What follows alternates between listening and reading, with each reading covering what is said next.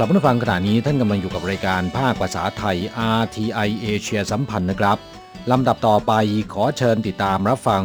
ข่าวคราวและความเคลื่อนไหวด้านแรงงานต่างชาติในไต้หวัน ในช่วง ขุนพลแรงงานไทย กลับมาฟังช่วงนี้มาฟังข่าวคราวด้านแรงงานต่างชาติในไต้หวันกันนะครับ ข่าวแรกเป็นคำเตือน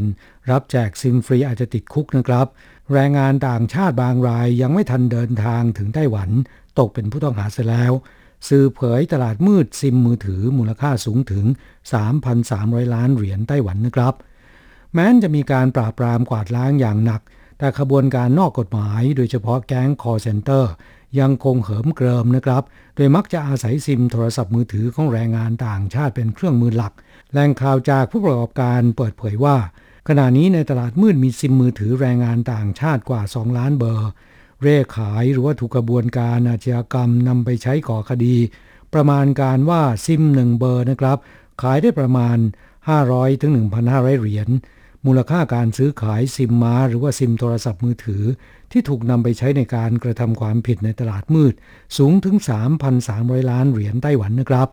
หนังสือพิมพ์ไชน่าไทม์หนึ่งในสื่อยักษ์ใหญ่ของไต้หวันรายงานว่า ต่อประเด็นแก๊งคอลเซนเตอร์ซึ่งเป็นผลพวงจากปัญหาซิมโทรศัพท์มือถือ ที่ถูกนำไปใช้ในการกระทำความผิด หรือที่เรียกกันว่าซิมม้า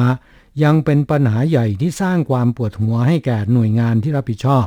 โดยเมื่อเร็วๆนี้กรมสอบสวนคดีอาญากระทรวงมหาดไทย ได้ประชุมร่วมกับกลุ่มผู้ประกอบการซิมโทรศัพท์มือถือรายหลักๆ 5 ราย และกลุ่มผู้ประกอบการที่ให้บริการส่งข้อความสั้นกว่า 10 ราย เพื่อหารือวิธีสกัดกั้นการหลอกลวงผ่านซิมมือถือของแก๊งคอลเซนเตอร์ ในที่ประชุมมีผู้ประกอบการเสนอให้ตรวจเข้มข้อมูลของผู้ใช้รายใหม่ แนะนำให้ใช้ระบบยืนยันตัวบุคคลผ่านฝ่ายที่ 3 เหมือนอย่างการเข้าถึงสื่อโซเชียล เช่น ใช้ระบบ mobile ID หรือ digital ID ที่ใช้ระบุตัวบุคคล และเชื่อมโยงกับเจ้าของหมายเลขโทรศัพท์มือถือ แม้นจะทำให้ผู้ใช้ยุ่งยากขึ้น แต่สามารถกลั่นกรองซิมม้าได้ค่อนข้างดีนะครับ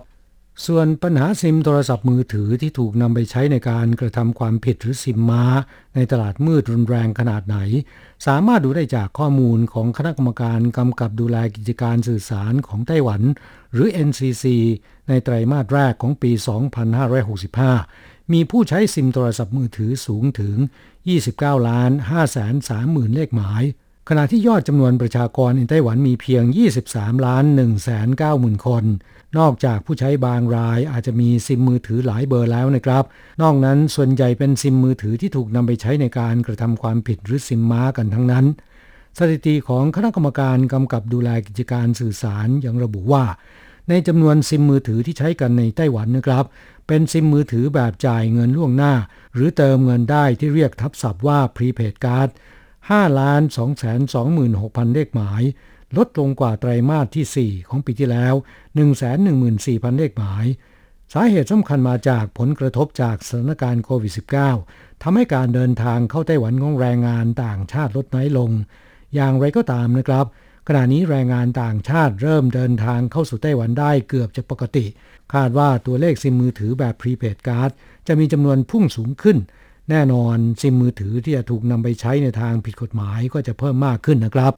จากการเปิดเผยของผู้ประกอบการกล่าวว่าแรงงานต่างชาติก่อนการเดินทางมาทำงานที่ไต้หวัน จะมีตัวแทนของซิมมือถือที่ไร้คุณธรรมบางรายนะครับ ช่วยแรงงานต่างชาติยื่นขอซิมมือถือ โดยเอกสารสำคัญแต่ละชุด สามารถยื่นขอซิมโทรศัพท์มือถือได้ 5 ค่าย ค่ายละ 1 ซิม แต่จะแจกให้แรงงานต่างชาติเพียงแค่ซิมเดียว ที่เหลืออีก 4 ซิม จะถูกนำไปขายในตลาดมืดให้กระบวนการนอกกฎหมายนำไปใช้ในการกระทำผิดกฎหมาย ในราคา 2,000 ถึง 3,000 เหรียญต่อ 1 ซิมสำหรับในไต้หวันเองก็มีการแจกซิมฟรีให้แรงงานต่างชาติในลักษณะเดียวกันแหล่งใหญ่จะอยู่ที่หน้าและหลังสถานีรถไฟเถาหยวนจงลี่ และที่นครไทจง นอกจากนี้ยังพบมากในโรงพยาบาลตรวจโรคสำหรับแรงงานต่างชาติ แต่ในไต้หวันแรงงานต่างชาติบางรายรู้ทัน คนแจกซิมจะใช้วิธีแจกให้เจ้าของ 1 ซิมนะครับ ที่เหลืออีก 3-4ซิม จะใช้วิธีจ่ายเงินซื้อคืนในราคาซิมละ 500-1,000 เหรียญ จากนั้นจะนำไปขายในตลาดมืด ซิมที่ถูกนำไปขายในตลาดมืดให้กระบวนการนอกกฎหมายนำไปใช้ในการกระทำผิดกฎหมาย ส่วนใหญ่ถูกแก๊ง call center ซื้อไปใช้หลอกลวงเหยื่อนำไปใช้ประกอบการเปิดระบบธนาคารออนไลน์ หรือเปิดกระเป๋าเงินอิเล็กทรอนิกส์ เพื่อรอรับเงินโอนจากการหลอกลวงเหยื่อ หรือรับโอนเงินที่ได้จากการกระทำความผิด ใช้ผูกกับบัญชีสื่อสังคมออนไลน์ แล้วนำไปใช้กระทำความผิดเป็นต้น มีบ้างที่ถูกนำไปใช้โฆษณาขายสินค้า หรือติดในสถานที่ห้าม เพื่อหลีกเลี่ยงถูกปรับนะครับส่วนสาเหตุที่อาชญากรพยายามหาบุคคลอื่นมาจดทะเบียน เปิดหมายเลขโทรศัพท์ดังกล่าว ก็เพื่อต้องการปิดบังตัวตน และป้องกันไม่ให้มีพยานหลักฐานเชื่อมโยงมาถึงที่ตัวได้ อีกทั้งเป็นการผลักภาระในการถูกดำเนินคดีในเบื้องต้น ให้กับเจ้าของหมายเลขโทรศัพท์ เมื่อถูกจับเจ้าของหมายเลขโทรศัพท์ จะถูกจับก่อน และส่วนใหญ่จะตกเป็นผู้ต้องหาในหลายคดีนะครับ จึงขอเตือนว่าการรับแจกซิมฟรีตามแหล่งที่กล่าวมา มีความเสี่ยงสูงที่เอกสารจะถูกนำไปใช้เปิดซิมใหม่ หรือใช้ในทางผิดกฎหมาย หากต้องการเปิดซิมมือถือ ต้องไปที่ร้านหรือว่าศูนย์ให้บริการของค่ายโทรศัพท์มือถือโดยตรงนะครับ ซึ่งตั้งอยู่ทั่วไปและนอกจากไม่รับแจกซิมฟรีแล้ว ยังต้องเก็บรักษาซิมมือถือของตนไว้ให้ดีนะครับ ไม่ให้คนอื่นนำไปใช้ เพราะที่ผ่านมาเคยมีแรงงานไทยจำนวนไม่น้อย ถูกตำรวจออกหมายเรียกไปสอบปากคำข้อหาขู่กันโชคทรัพย์ หรือหลอกลวงต้มตุ๋นชาวไต้หวัน ทั้งทั้งที่ยังพูดภาษาจีนไม่ได้สักคำ เพราะขายซิมมือถือที่ไม่ใช้แล้วให้แก่ผู้รับซื้อในราคา 200-500ถึง500 เหรียญ หรือบางคนครบสัญญาเดินทางกลับบ้าน ทิ้งซิมมือถือให้เพื่อนใช้ เมื่อกลับเข้ามารอบใหม่ถูกจับทันทีนะครับ เจ้าตัวปฏิเสธก่อคดี แต่ไม่สามารถยืนยันความบริสุทธิ์ของตนได้ อาจจะถูกดำเนินคดีในฐานะเป็นตัวการเข้าร่วม หรือผู้สนับสนุนในการกระทำความผิด แม้นว่าท้ายที่สุดแล้วคนงานไทยที่ตกเป็นเหยื่อเหล่านี้ ส่วนใหญ่จะไม่ถูกสั่งฟ้อง แต่กว่าคดีจะสิ้นสุดลงก็ต้องเสียเวลาทำงาน และเสียสุขภาพจิตเป็นปี ขณะที่บางคนโชคร้าย ให้การกลับไปกลับมาถูกพิพากษาจำคุก ต้องไปรับโทษในคดีที่ตนไม่ได้ก่อขึ้นนะครับ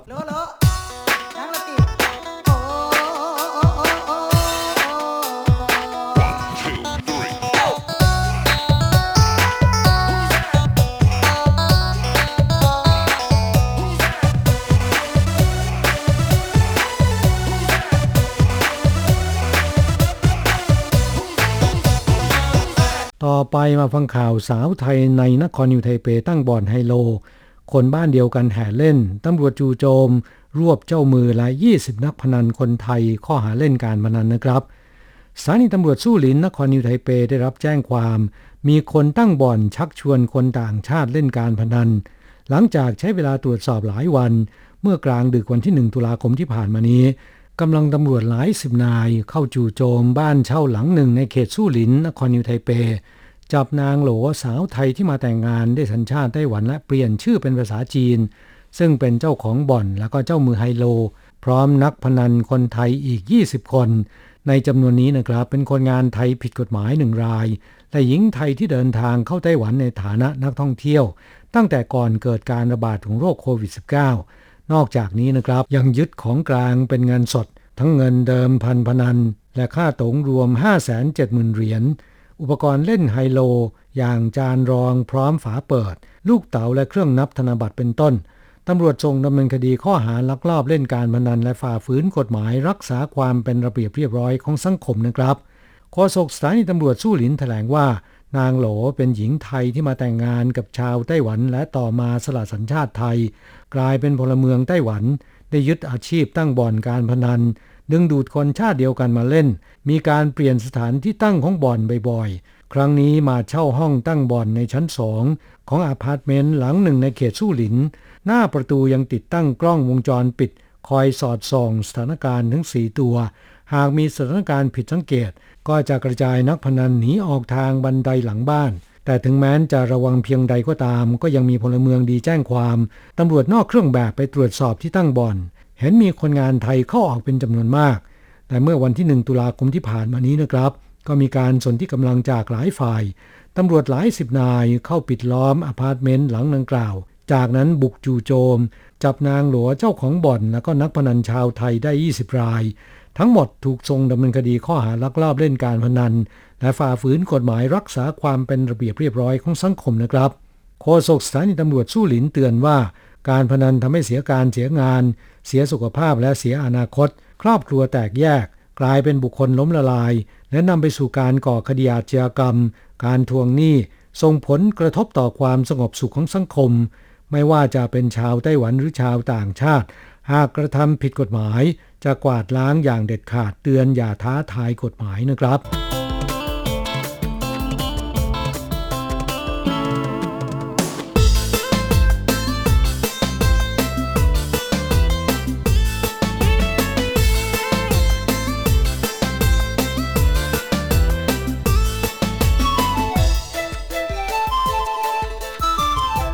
ไปมาฟังข่าวคราวที่ไต้หวันเปิดประเทศ 13 ตุลาคมนี้เป็นต้นไปนะครับ ไม่ต้องกักตัว แต่ให้สังเกตอาการตนเอง 7 วันในห้องพักป้องกันโรค หรือห้องพักโรงแรม โดยในจ้างเป็นผู้รับผิดชอบค่าห้องพักนะครับ แต่หากเป็นผู้อนุบาลรัฐบาลจ่ายเงินอุดหนุนค่าห้องพักแก่นายจ้าง 50%นะครับตามที่ศูนย์บัญชาการควบคุมโรคหรือ CECC ของไต้หวัน มีกำหนดผ่อนคลายมาตรการควบคุมพรมแดน เปิดให้ชาวต่างชาติทั่วไปเดินทางเข้าสู่ไต้หวันได้ โดยไม่ต้องกักตัวอีกต่อไป แต่ให้สังเกตอาการ 7 วัน ตั้งแต่วันที่ 13 ตุลาคมนี้เป็นต้นไปนั้น กระทรวงแรงงานประกาศในวันที่ 7 ตุลาคมที่ผ่านมาว่าสำหรับแรงงานต่างชาติที่เดินทางเข้าไต้หวันมีดังต่อไปนี้นะครับ 1. ก่อนการเดินทาง ยังคงมาตรการป้องกันโรคในประเทศต้นทางที่ปฏิบัติอยู่ในปัจจุบันต่อไป โดยในจ้างหรือบริษัทจ้างงาน ต้องลงทะเบียนก่อนการเดินทางของแรงงานต่างชาติ 7 วัน ที่เว็บไซต์ศูนย์บริการแรงงานต่างชาติประจำท่าอากาศยาน ห้องพักที่จัดเตรียมสำหรับสังเกตอาการตนเอง 7 วัน อาจจะเป็นห้องพักโรงแรมทั่วไป หอพักแรงงานต่างชาติ หรือบ้านพักในจ้างที่มีห้องพักหนึ่งคนต่อหนึ่งห้อง และมีห้องน้ำในตัว หรือห้องน้ำที่ไม่ได้ใช้ร่วมกับผู้อื่น แต่ในกรณีสถานที่สังเกตอาการเป็นหอพักป้องกันโรค ที่ผ่านการรับรองของกองแรงงานท้องที่ หรือห้องพักโรงแรมกักโรค ให้ลงทะเบียนก่อนการเดินทาง 3 วันนะครับ ส่วนข้อควรปฏิบัติหลังการเดินทางเข้าสู่ไต้หวันนะครับข้อที่ 1 แรงงานต่างชาติต้องตรวจด้วยชุดตรวจโควิดแบบเร่งด่วนหรือ ATK ในวันที่เดินทางเข้าไต้หวันหรือวันถัดไป จากนั้นต้องตรวจในทุกๆ 2 วัน ได้แก่วันที่ 3 วันที่ 5 และวันที่ 7 ของการเดินทางรวม 4 ครั้งนะครับ และตรวจเมื่อมีอาการ โดยใช้ชุดตรวจ ATK จำนวน 4 เทส ที่ได้รับแจกฟรีขณะที่เดินทางเข้าสู่ไต้หวันในจ้างและบริษัทจ้างงานต้องให้ความช่วยเหลือแรงงานต่างชาติ ถ่ายภาพผลตรวจ ATK อัปโหลดไปยังเว็บไซต์ศูนย์บริการแรงงานต่างชาติประจำท่าอากาศยานนะครับ ข้อที่ 2 ในจ้างหรือบริษัทจ้างงาน สามารถจัดรถไปรับส่งแรงงานต่างชาติด้วยตนเอง หรือเช่ารถบัส รับส่งแรงงานต่างชาติไปยังสถานที่สังเกตอาการตนเอง ตามที่ลงทะเบียนไว้ ข้อที่ 3 ในช่วงระหว่างสังเกตอาการ 7 วัน แรงงานต่างชาติในภาคการผลิต หากผลตรวจ ATK เป็นลบภายใน 2 วัน และได้อัปโหลดไปยังเว็บไซต์ศูนย์บริการแรงงานต่างชาติประจำท่าอากาศยานแล้ว สามารถไปทำงานตามที่ได้รับอนุญาตได้ แต่ผู้อนุบาลที่ทำหน้าที่ดูแลผู้ป่วย หรือผู้สูงอายุที่เป็นกลุ่มเสี่ยงผู้ป่วยอาการหนัก เช่น ผู้ถูกดูแลที่มีอายุต่ำกว่า 6 ขวบและ 65 ปีขึ้นไป ผู้ป่วยที่มีภูมิคุ้มกันบกพร่อง หรือภูมิคุ้มกันต่ำต้องสังเกตอาการตนเอง 7 วันในห้องพักโรงแรม หรือหอพักแรงงานต่างชาติ หากผลตรวจ ATK เป็นลบภายใน 2 วัน สามารถออกนอกห้องพักได้ แต่ยังทำงานไม่ได้นะครับ ยกเว้นผู้อนุบาลที่ดูแลผู้ที่ไม่ใช่กลุ่มเสี่ยง ผู้ป่วยอาการหนัก ได้แก่ผู้มีอายุ 6 ปีขึ้นไปไม่เกิน 65 ปีนะครับ และข้อที่ 3 ในจ้างเป็นผู้รับผิดชอบค่าใช้จ่ายห้องพักสถานที่สังเกตอาการ 7 วันสำหรับในจ้างที่ว่าจ้างผู้อนุบาล หากจัดสถานที่สังเกตอาการตนเองเป็นห้องพักโรงแรม รัฐบาลจะให้เงินอุดหนุนตามที่จ่ายจริง 50%ต่อคนต่อวัน แต่ไม่เกิน 1,250 เหรียญต่อวันนะครับ